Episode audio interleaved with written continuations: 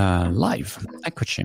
Generazione Z. Peraltro stavo facendo il calcolo e pensavo, allora io che cosa sono? Ho 49 anni quest'anno, sono un boomer? No, ancora no, cioè non sono un boomer. Eh. No, sono sei... Eh, oddio, sei... sei un Oxennial probabilmente, un anello di congiunzione tra un boomer e un millennial. E poi c'è il millennial e poi sotto hai eh, generazione Z e sotto hai 20? 25? Eh, sotto, sì, sotto i 20, tra i 10 e i 20. Okay. Sotto i 10 è la generazione alfa. Cioè, che sono quelli Perché è finito che, l'alfabeto. Che tutti.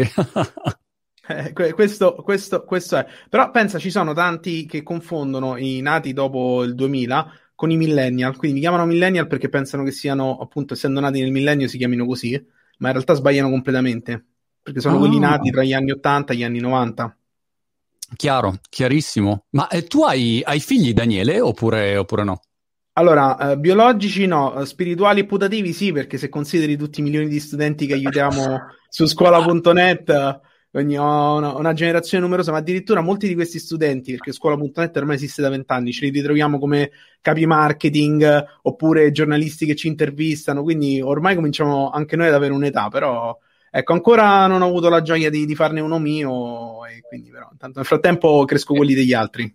Ero per, eh, curioso di capire appunto se avevi un osservatorio privilegiato, diretto, oppure essere un osservatorio solamente da scuola.net e mm, non... No, ovviamente abbiamo, abbiamo relazioni con gli studenti in maniera diretta, andiamo ad animare le assemblee di istituto. Eh, giusto una settimana fa mi sono connesso, insomma, grazie all'invito di un ragazzo veramente eh, spettacolare, Alessio, con 150 studenti in, uh, dalla mia cucina, insomma, eh, perché era sabato mattina, quindi mia moglie stava dormendo, quindi non, non, voleva essere disturbata. E praticamente questi ragazzi mi hanno scritto: Questa è stata la, me- la miglior lezione della mia vita. E qui mi fa capire il livello della scuola italiana, perché se arriva uno da fuori che eh, ispira, va ad ispirare, e questi dicono: È la, lez- la miglior lezione della mia vita, tu capisci che c'è un problema, insomma, perché per quanto possiamo dire delle cose belle di ispirare, comunque ecco, i professori che ci sono tutti i giorni dovrebbero riuscire a trarre fuori il meglio da parte di, eh, di questi ragazzi. Poi ti dico, poi, e questo è molto importante anche per chi ci ascolta, perché ci sono molti studenti universitari che ti seguono eh, o anche giovani ispiranti ad entrare nel mondo del lavoro. È fondamentale anche quello che tu fai oltre al lavoro. Io ho costruito tanto del mio successo professionale anche grazie al volontariato, perché il volontariato mm. mi ha permesso di stare a contatto con i giovani, di poter parlare, di poter fare una palestra di soft skills che poi sono fondamentali al mondo del lavoro. Molto spesso nella scuola e nell'università questo non c'è, manca. Giorgio Alborino intanto su Facebook ti dice ha aiutato anche me per la tesi di laurea. Non so se gli hai scritto la tesi di laurea o che no, guarda, non lo voglio dire in giro perché è chiaro, io sono anche una delle figure apicali di scuola.net, quindi come sai eh, il nostro tempo è molto prezioso, per cui cerco di centellinare molto incontri, presenze, eccetera. Eh, però quando mi scrive uno studente, io anche di notte cerco di aiutarlo, quindi ci sono molti ragazzi che mi scrivono ho bisogno di un'intervista per la tesi, ho bisogno di un'intervista per il giornalino scolastico. E io nonostante le, le difficoltà cerco di aiutarli tutti perché sono stato studente anch'io la mia missione comunque è quella di aiutare tutti gli studenti, quindi non so se è uno di quelli che ho aiutato direttamente, però ecco, io sono disponibile anche ad aiutarli in maniera diretta. Se mi scrivono un direct o qualcosa, ci, ci provo poi, ecco. Non garantisco Beh, di riuscirci. Daniele, come sei meglio di me, io quando ho iniziato a lavorare anni fa, mi ricordo la prima volta che mi iscrissero eh, per un aiuto su una tesi, nel senso che volevano qualche indicazione su non so quale argomento, mi ricordo che mi sono messo lì, ho scritto tutta la mail, ho detto, ma certo, eh, ti do una mano, ma dovresti leggere questo e quest'altro. E poi questo, um, questo ragazzo, questa ragazza non mi rispose neanche, non disse neanche grazie, come dire, a questo punto ho le informazioni, arrivederci. E quindi questa cosa mi è risuccessa poi due o tre volte e poi ho detto, sai cosa, basta, non rispondo più. E quindi ho smesso di, di dare questo tipo di risposta bruciato da, da, questi studenti ingrati. Mentre invece in università, quando si poteva andare pre-pandemia, è, è il mio posto preferito. Cioè andare in università a fare una chiacchiera con gli studenti nell'aula magna, è, per me è come andare in vacanza, è proprio bellissimo.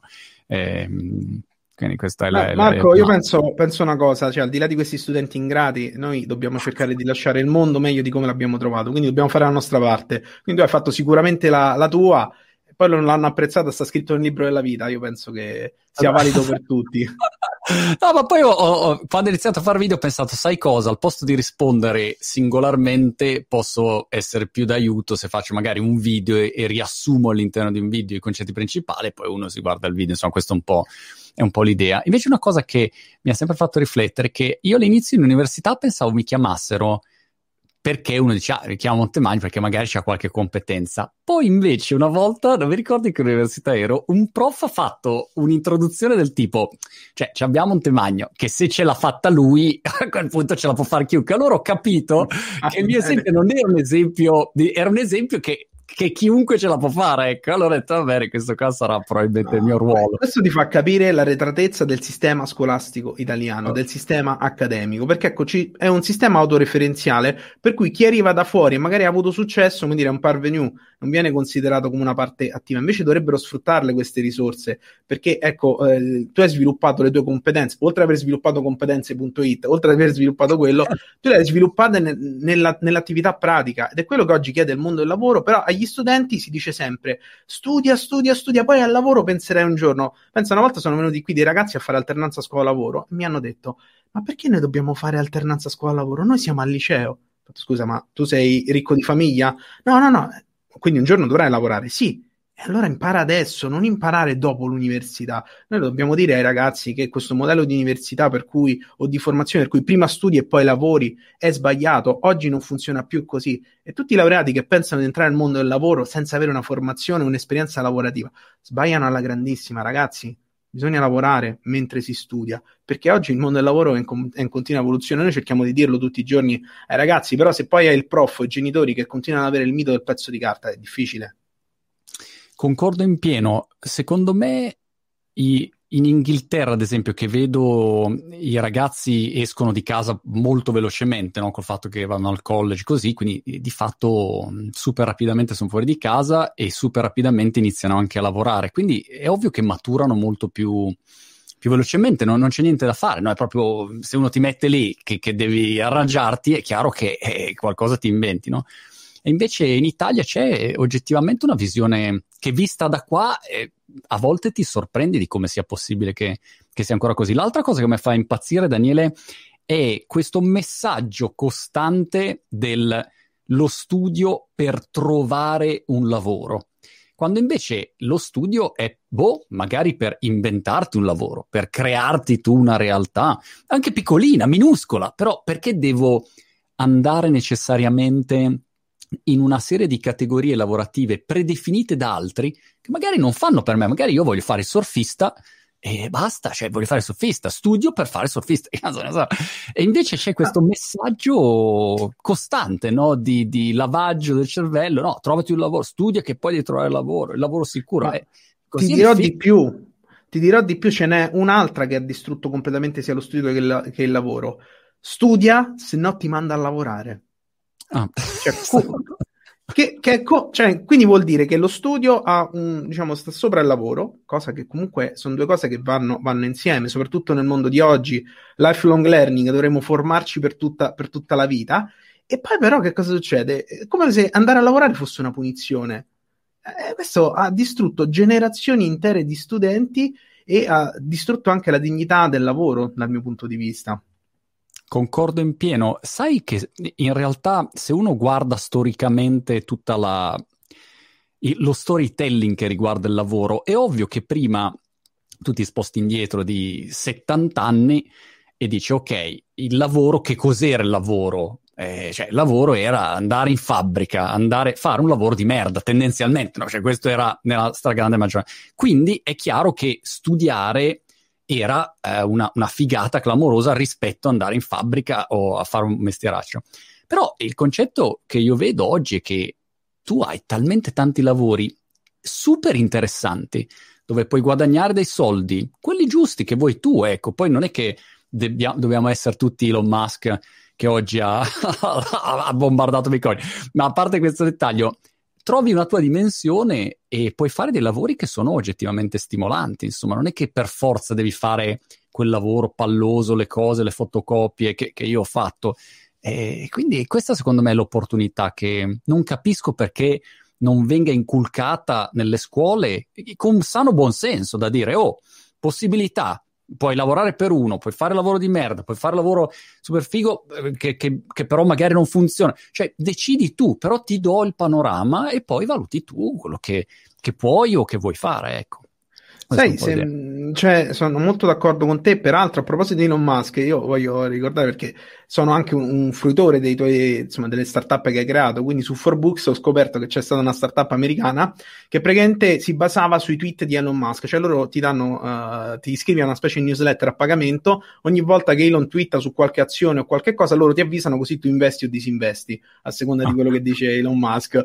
Però questo per dire che cioè, i nuovi lavori sono davvero a portata di mano, basta trovare un problema, una soluzione e tu puoi creare una startup. Poi eh, ne farai una, ne farai cento, insomma, poi ognuno di noi ha eh, il suo profilo. Ci sono gli startup seriali o quelli ne fanno una, si innamorano come me e continuano con quella. Però eh, c'è posto per tutti in, in, questo mondo. Basta comunque avere competenze, avere voglia, passione. Ecco, la cosa importante è riscoprire la passione. Cioè, noi oggi a scu- andiamo a scuola e studiamo perché dobbiamo non perché ci piace. Se qualcuno ci facesse scoprire la bellezza del formarci, cioè lo faremo continuamente. E infatti noi ci formiamo senza saperlo, magari giocando ai videogiochi oppure guardando i tutorial su YouTube. Però quello per noi non è studio perché ci piace. Quindi noi siamo abituati a vedere lo studio della formazione come una cosa che non ci piace perché a scuola non, non, non ce la fanno assolutamente piacere. Quindi ecco, sarebbe fondamentale recuperare questa dimensione eh, nella scuola, anche perché la scuola essenzialmente non vede da una parte la parte lavorativa, perché appunto il lavoro viene visto come una cosa da capitalisti brutta, sporca, eccetera.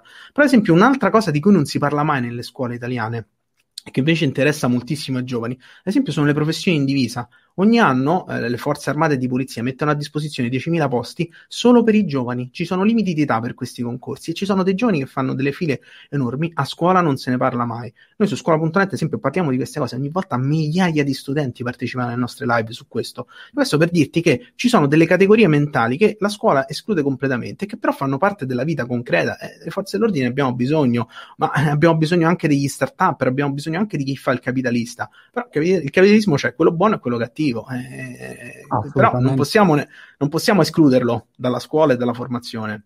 Tutto poi per me Daniele gioca in squadra, cioè il digitale e, e, e, l'analogico vanno a braccetto, per cui non è che uno per forza debba inventarsi un lavoro online, il coso, la startup schizzata, il venture, la valuation billion e scalo nel mondo. No, cioè uno, ho visto l'altro giorno, uh, qui a Brighton c'è una ragazza che ehm, fa l'operaio, ok?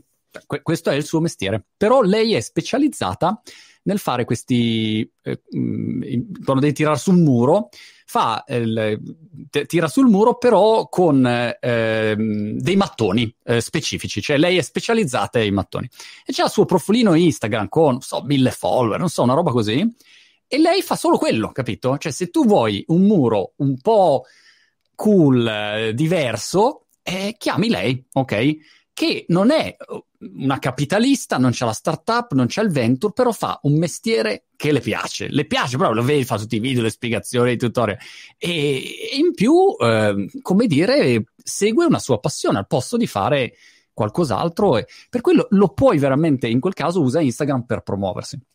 E per cui ogni giorno vedi mestieri diversi che però danno libertà a quello che magari va bene per te, perché eh, uno può anche fare un mestiere che guadagna un sacco di soldi e gira il mondo, ma è, magari non gli va bene, magari è fondamentalmente infelice e vuole stare a Vergo Zoccorino a giocare a ping pong, ecco, e quindi a quel punto cioè, è giusto che trovi... Ma c'è un riferimento autobiografico sul ping pong?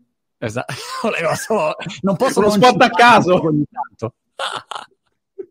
uno sport a caso perché? No, come, no, come saprai come saprai, la, su Google ovviamente c'è una grande associazione tra te e il ping pong. Neanche fossi un cinese, che insomma sappiamo che è lo sport nazionale dei, dei cinesi. Questo, questo post, e questo secondo me riguarda sempre il tema della competenza e della, dell'importanza di continuare a approfondire per eh, essere in grado di valutare meglio la realtà, che per me è quello che dovrebbe essere il compito della scuola, darti un, la capacità di avere un senso critico e di fare delle valutazioni intelligenti, di modo che davanti alle situazioni della vita poi sai prendere delle decisioni meno peggiori, mettiamola così.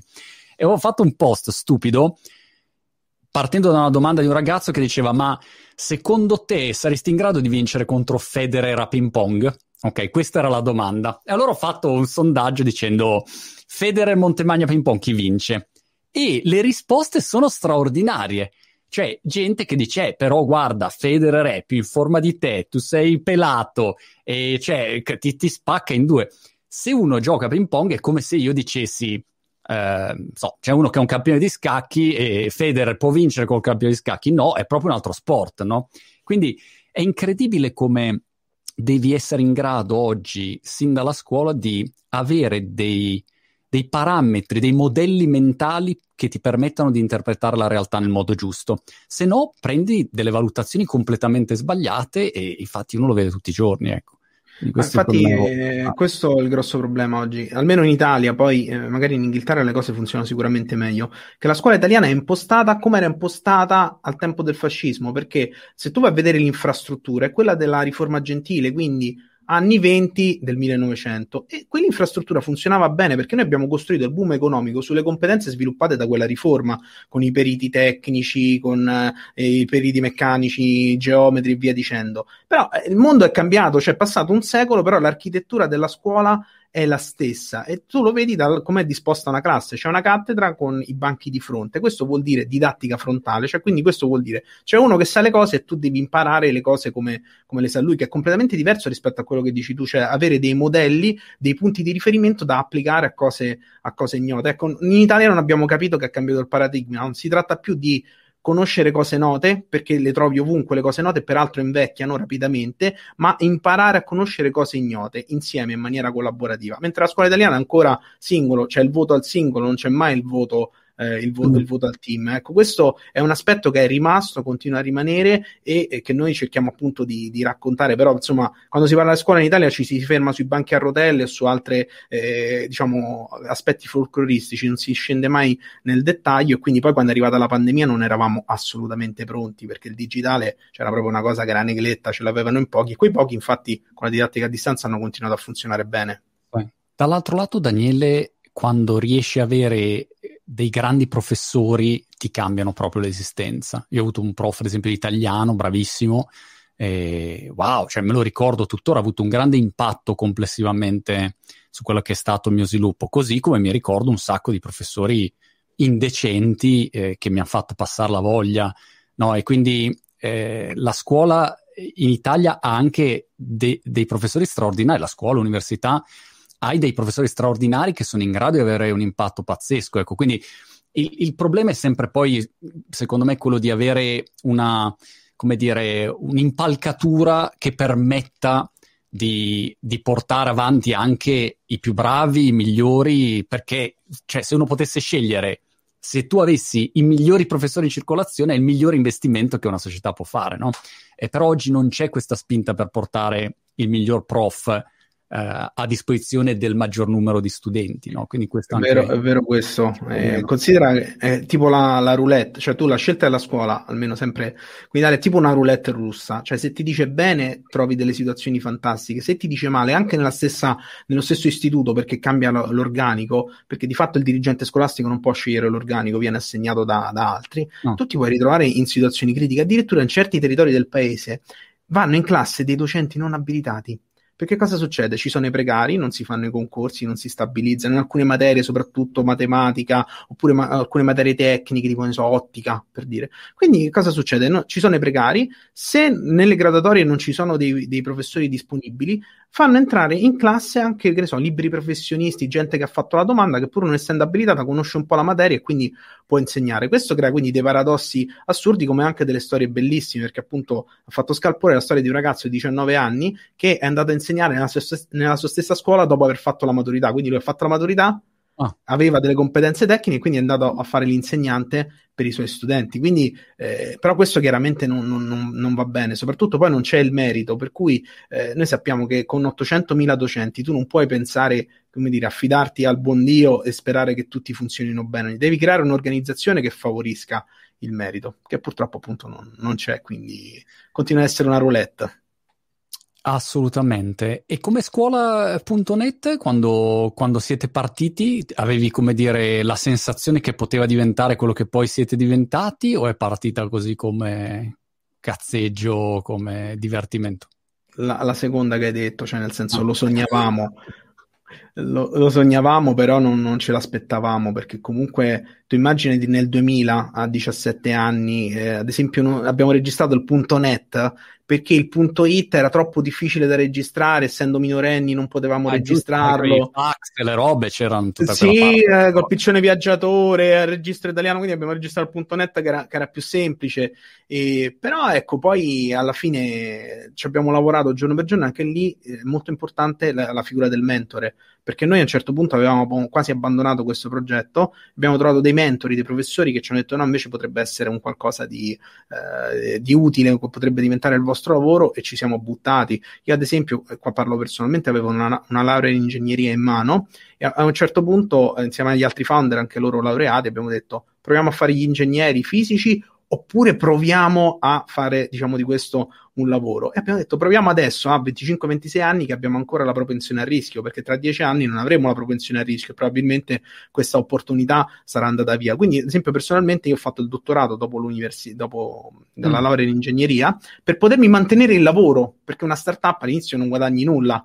Quindi noi per poterci permettere di lavorare a gratis in scuola.net, almeno io personalmente, ho fatto il dottorato che mi dava quella borsa di studio che mi permetteva poi eh, di, eh, di, andare avanti. Con la disperazione appunto di tutti gli altri dottorandi, perché in genere i dottorandi vengono sfruttati dai docenti universitari, perché oltre a fare ricerca ti fanno fare l'assistente, ti fanno correggere i compiti, gli esami, seguire le tesi. Ecco, io mi davo alla macchia, non andavo mai, facevo solo i miei compiti, la mia attività di ricerca, quindi gli altri me ne volevano malissimo, però alla fine mi sono preso questo titolo che era anche il paracadute, il piano B, perché è sempre importante avere un piano B. Che poi quando siete partiti voi e comunque il mondo online italiano riguardante gli studenti era già in parte coperto, o mi sbaglio? Cioè c'era studenti.it, c'era, c'era studenti.it nato nel 99 e, e, loro già erano studenti universitari, quindi già avevano la propensione di poter lavorare su, su quel prodotto. Um, eh, ricordiamo Luca Lani e Nando Diana, insomma, che hanno avuto una grandissima intuizione. Noi ovviamente eravamo bambini, eravamo ragazzini, quindi ci siamo limitati un po', tra virgolette, a fare la, il, nostro, il nostro gioco. Poi eh, che cosa è accaduto? Che Studenti.it è stato poi venduto, quindi i fondatori sono usciti fuori, questo stiamo alla fine de- degli anni 10, mentre noi siamo rimasti... Sia a City News? Eh, sì, sì, eh, sì eh, Luca e Fernando sono, sono, a City News, hanno fondato questa grande realtà editoriale, però ecco, sono usciti fuori da Studenti.it, quindi oggi, eh, cioè nel senso a un certo punto li abbiamo, li abbiamo presi, li abbiamo anche superati in termini di traffico, in termini di brand awareness, poi nel frattempo in questo settore sono arrivati altri player, però noi siamo riusciti a costruire la nostra specifica specificità, che è una specificità di una realtà edutainment, di una realtà che comunque raggiunge ogni mese 6 milioni di studenti attraverso il sito, quindi comunque siamo i più grandi in termini assoluti in Italia su quel segmento, però poi abbiamo sviluppato la redazione giornalistica, eh, i social, la web tv, insomma, ecco, queste quattro chiacchiere che adesso magari sono sdoganate, eh, noi come te le facevamo da probabilmente da, da, da, una decade, insomma, la, la, live per noi non è una, anzi noi li, li chiamavamo a un tempo video chat, li chiamavamo gli streaming, insomma, noi pe- penso che io e te abbiamo visto le piattaforme di streaming prima ancora che YouTube facesse fare gli streaming, prima dei live Facebook, quindi noi siamo testimoni, insomma, di questo cambiamento, abbiamo visto tre o quattro aeree geologiche online. Questo, io non lo so perché si vede, non si nota forse. Stavo cazzeggiando prima con Enrico Bertolino che dicevo: Guarda, eh, adesso che ho fatto la prima dose del vaccino ho iniziato anche a perdere i capelli, capito? È una modalità ormai che ti serve per giustificare qualunque cosa.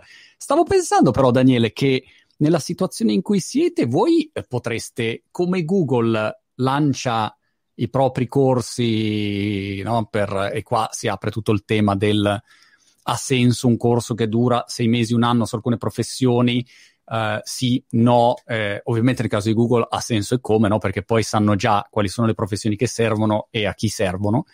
Però uh, anche voi in realtà uh, siete quasi nella possibilità di lanciare la vostra, la vostra scuola, la vostra academy, la vostra eh, no? Uno dice al posto di iscrivermi al liceo Manzoni mi iscrivo a scuola.net. Non lo so, ecco, è una... Sì, assolutamente. Uh, guarda, se lo, se lo, facciamo ti devo dare delle azioni. Da, dammi la...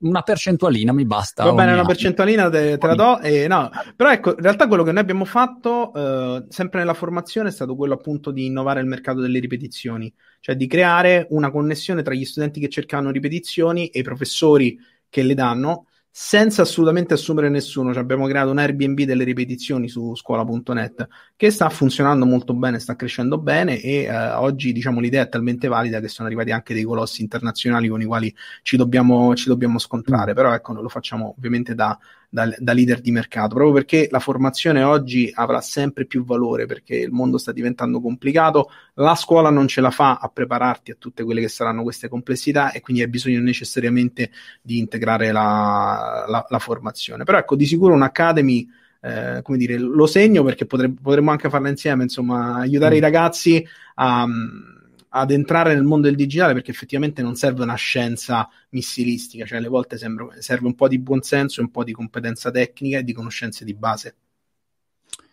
Sì, anche perché una volta che uno ha l'audience giusta, il pubblico corretto e dal, da un lato e dall'altro ha le competenze, una rete di contatti, a quel punto è come se, non so, Vitalik Buterin di Ethereum dicesse anzi una scuola sul mondo blockchain, e cioè e chi, chi, meglio di lui può, può farla, no?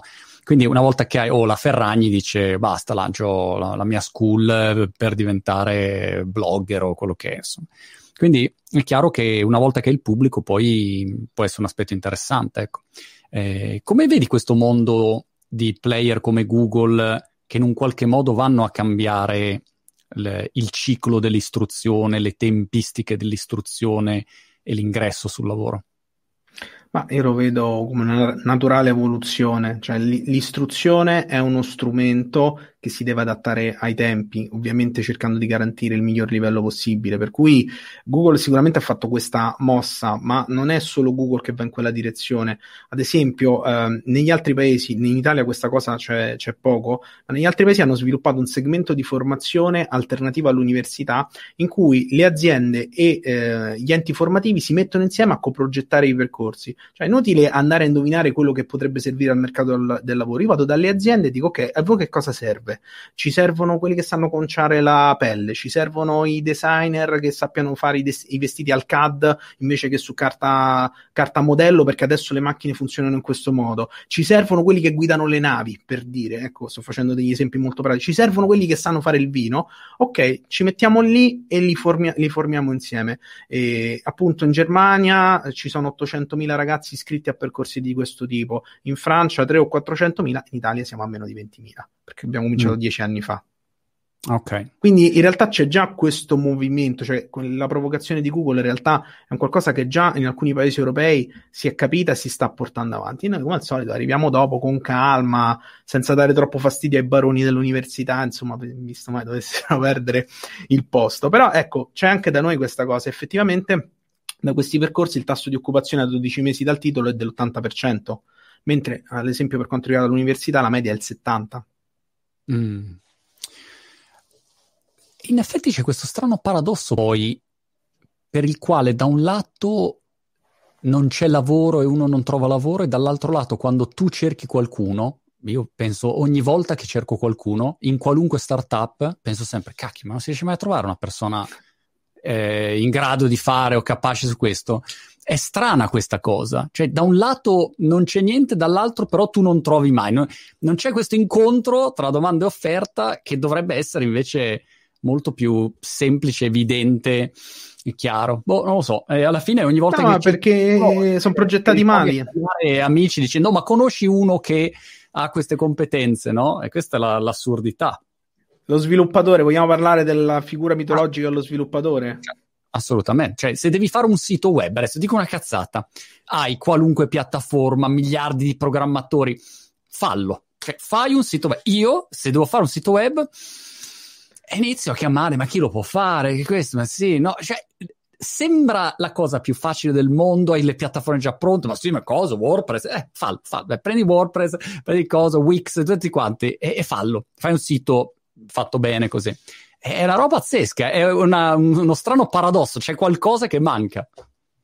Sì, è questo, cioè che essenzialmente il mondo della formazione è rimasto indietro su dei canoni appunto vecchi e non sia adeguato a, questo, a questa innovazione, perché se tu, quello che studi diventa vecchio, tu non puoi pensare di continuare a studiare cose vecchie, devi creare un segmento, una connessione tra quello che è il mondo del lavoro e quello che è il mondo della, della formazione. Non c'è niente da fare. In altri paesi l'hanno capito, lo stanno facendo, eh, da noi non, non, si è capito poco e si fa poco, anche perché ogni volta che si cerca di unire la scuola col mondo del lavoro, alzano la mano appunto i, eh, alcuni docenti, alcune figure dicono no, non possiamo, la scuola deve formare eh, dei cittadini, deve pensare alla cultura, poi pensa al lavoro. No, noi dobbiamo pensare alla cultura perché è la base della democrazia, perché ecco, se tu hai un popolo stupido, eh, il suffragio universale non funziona bene perché voteranno male. Quindi questa è la prima, serve a tutti. Ma poi devono avere delle competenze, devono avere anche l'employability, cioè tu non puoi pensare che gli hai dato la cultura e non gli hai dato l'employability, devi dare mm. uno e l'altro e vanno, vanno insieme, non sono, cioè dobbiamo smettere di combattere questa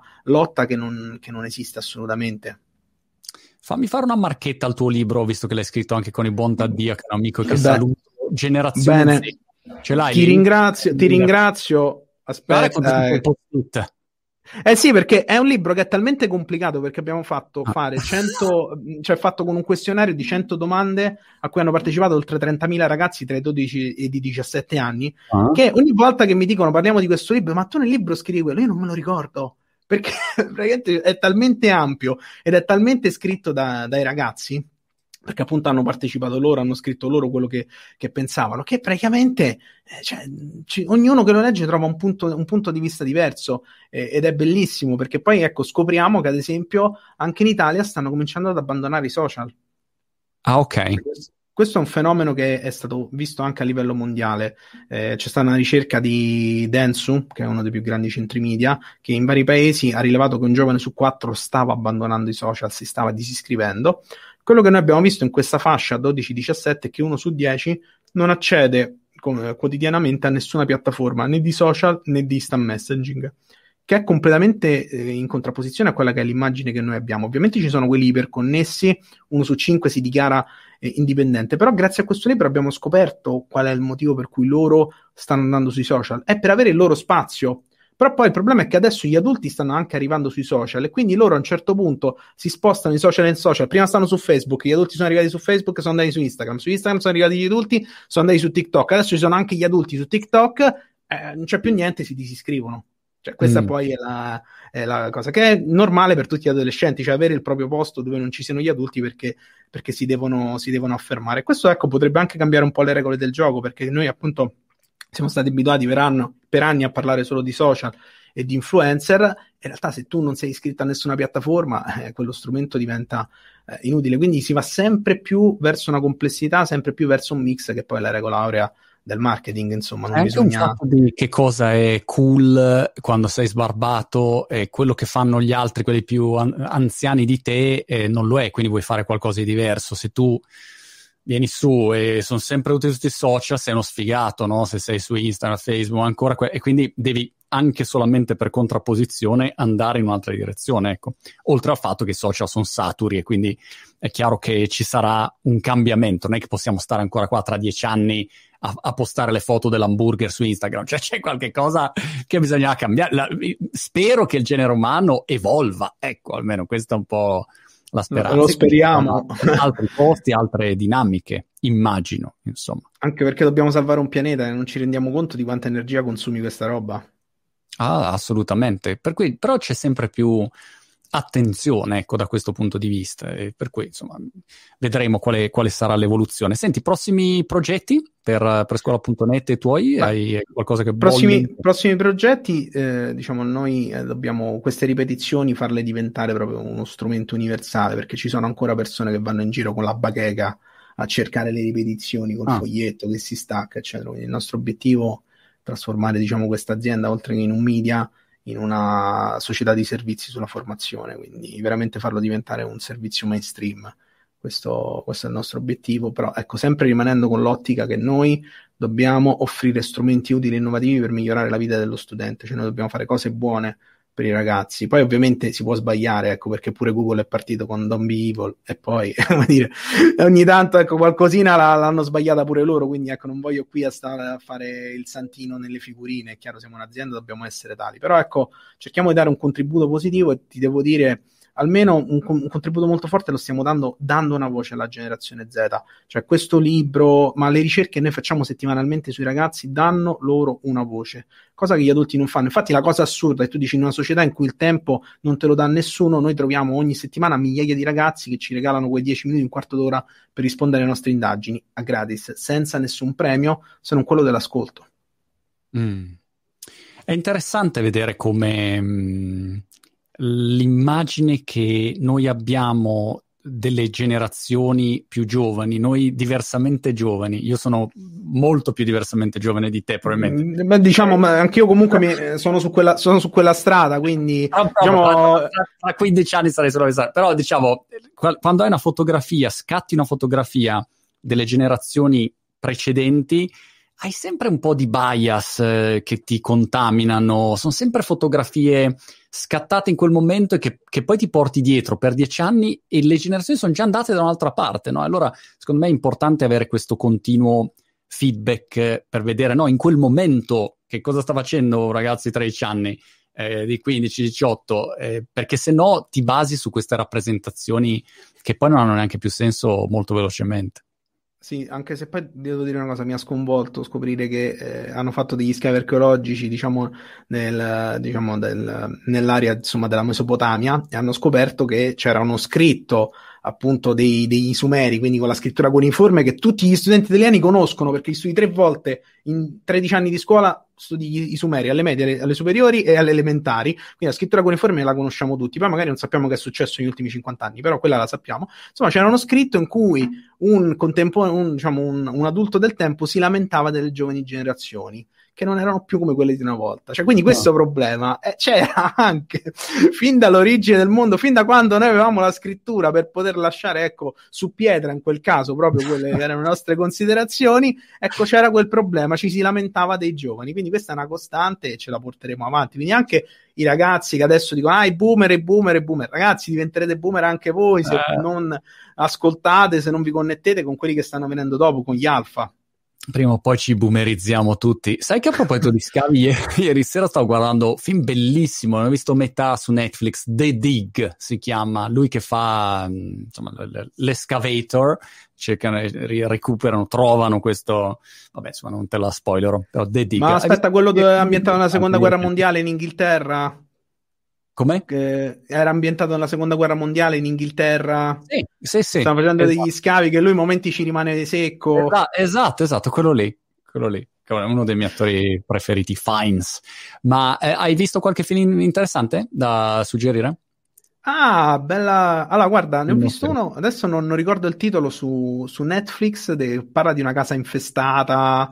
Eh, ah. guarda, eh, che è proprio una delle tendenze, almeno, eh, almeno in Italia. E ti posso dire una cosa, in realtà quelle cose, poi se tu leggi magari, adesso faccio uno spoiler, i libri degli esorcisti, quelle cose sono vere, non sono finzione, finzione filmica, cioè quindi, quindi, lo consiglio a tutti, eh, diciamo, quelli che sono amanti dell'horror, perché in realtà se tu vedi c'è una grossa corrispondenza tra oh. quello che è il mondo, cioè cose che sembrano inventate, e poi su questo ritorno anche sul tema della spiritualità, che molti ragazzi, ecco, questa generazione sembra completamente lontana dalla spiritualità, invece due su tre hanno una spiritualità, credono in qualcosa. Qualcuno crede in un dio tradizionale, frequenta. Però ecco, questo per dire che eh, alle volte la rappresentazione filmica, cioè oltre ad essere un elemento di entertainment, può essere anche un elemento di informazione e, e, di crescita. Quindi lo, lo, lo, consiglio, insomma, è un film che, vedi, vedi che ci ha appassionato. diverse generazioni, più invecchi e più vuoi vedere la commedia divertente, romantica, il filmettino tranquillo, oppure film d'azione un po' stupido così. E invece più sei sparbato e più vuoi il brivido, capito? Come cambia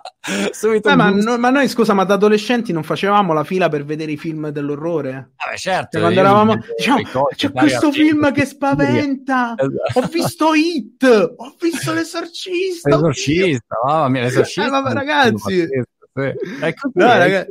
E poi hai, hai, pensi sempre di essere diverso tu, no? Dici, ah no, io sono diverso. Invece sei diversamente uguale a tutta la tua generazione. Non Infatti te ne rendi Io ho scoperto questo cioè, che gli adolescenti di oggi sono come ne eravamo noi. Perché noi quando volevamo rimorchiare, insomma, uso questo termine, non so se è comprensibile per tutti, che facevi? Ti mettevi la magliettina buona, eh, ti mettevi in tiro, magari con tutta la magliettina attillata e andavi in giro e ti facevi vedere. ma farsi una foto profilo su Instagram, TikTok, quello che vuoi, è un po' ammiccante. Non è la stessa cosa. Certo. Sì, sì, hai, esattamente la stessa cosa, è uguale. Solo che l'adulto ah, vedi, vedi questi ragazzi di oggi che pensano solo a farsi le foto profilo. Una cosa, non so se ti è mai capitato, in Inghilterra magari hai meno facilità di andare su una spiaggia intorno al tramonto. Non so mm. se ti è mm. mai capitato, in tempi recenti, almeno due persone in un'ora si stanno lì per fare una foto profilo. Fantastico. Cioè, io ho avuto la fortuna quest'estate di andare in vacanza vicino casa, vicino Roma, quindi ho fatto veramente mezz'ora e sono arrivato sul luogo di vacanza. Però è un posto bellissimo, ho la fortuna di stare sempre al mare, al tramonto. Al tramonto, tutti a farsi le foto profilo, ma buccheti fotografici, tipo come fossero modelli o modelle. Con l'amico diciamo, ma come sto così, colà? Cioè, capisci dove siamo arrivati? Però non possiamo giudicare perché questa, noi comunichiamo per immagini, comunichiamo per emoji e quindi è la naturale evoluzione. Poi io mi trasmetto trasformo su quel linguaggio. Una volta si comunicava con le lettere, dovevi essere bravo a scrivere le lettere, magari Ciao. le lettere romantiche. Ah, sì, ero negato a scrivere lettere romantiche, infatti ho sempre avuto poco successo con le mie letterine. Ma a parte questo, insomma, lo teniamo per un'altra chiacchierata. Daniele, è stato veramente un piacere, complimenti per, per tutto, in bocca al lupo per il libro e scuola.net, eh, mi piace chiamarti così, e ci aggiorniamo alla prossima e facciamo un, un prossimo punto sulla prossima generazione, generazione ping pong, spero ecco che tu faccia un libro su quello prima o poi. Mo- molto volentieri, allora ci dedicheremo insieme alla promozione del ping pong, lo faremo, lo faremo insieme, quindi Monti, non so, inventiamoci qualcosa per promuovere il ping pong. Ecco, magari ci farei 10 mo- motivi per cui chi gioca a ping pong avrà successo. Esatto, esatto. Ci, dire, ci faremo una bella intervista. Per cui non dovresti giocare a ping pong, insomma, se no diventi così. No, no, mica tutti, eh, mica una costanza, cioè sarà stata qualche altra cosa. E sono io che ringrazio te, ti faccio un in bocca al lupo per competenze.it, per 4Books, per le due quattro chiacchierate. 4Books, servizio veramente num- numero uno, lo consiglio a tutti quelli che non hanno tempo di leggere ma vorrebbero leggere. Grande, grande. Cioè, devo, devo, assumerti come testimonial ufficiale, non, non sapevo di questo. Guarda, sono anche, ve- sono anche, verde oggi. È vero, c'hai anche un po' il colore pandante. E, e non mi ha nemmeno pagato. Cioè, questa... Eh no. e posso... Guarda, se vuoi, facciamo fare anche uno spoiler, posso dimostrare, cioè, non è dici, guarda, proprio 30 secondi. Eh. Guarda, non è piaggeria, cioè, ecco, adesso dim- dimostriamolo. Cioè, ma c'è dai, davvero, grande. Aspetta, è davvero, ecco. ma adesso è qualche wow. giorno che non accedo, quindi mi, mi, deve far accedere, però ce l'ho, ce l'ho, sta nelle, mie, nelle mie, applicazioni, quindi eccola qua, non, non, riesco come effetto specchio, però ce l'ho, quindi posso dire che veramente, veramente, anzi ti dirò di più, abbiamo impostato un modello di lavoro di colloqui con i dipendenti scuola.net grazie ad un ascolto che ho fatto su 4Books. Wow, wow, wow, wow, grande, grazie davvero. Daniele, ma grazie a te. Ciao ciao. Altrettanto, ciao.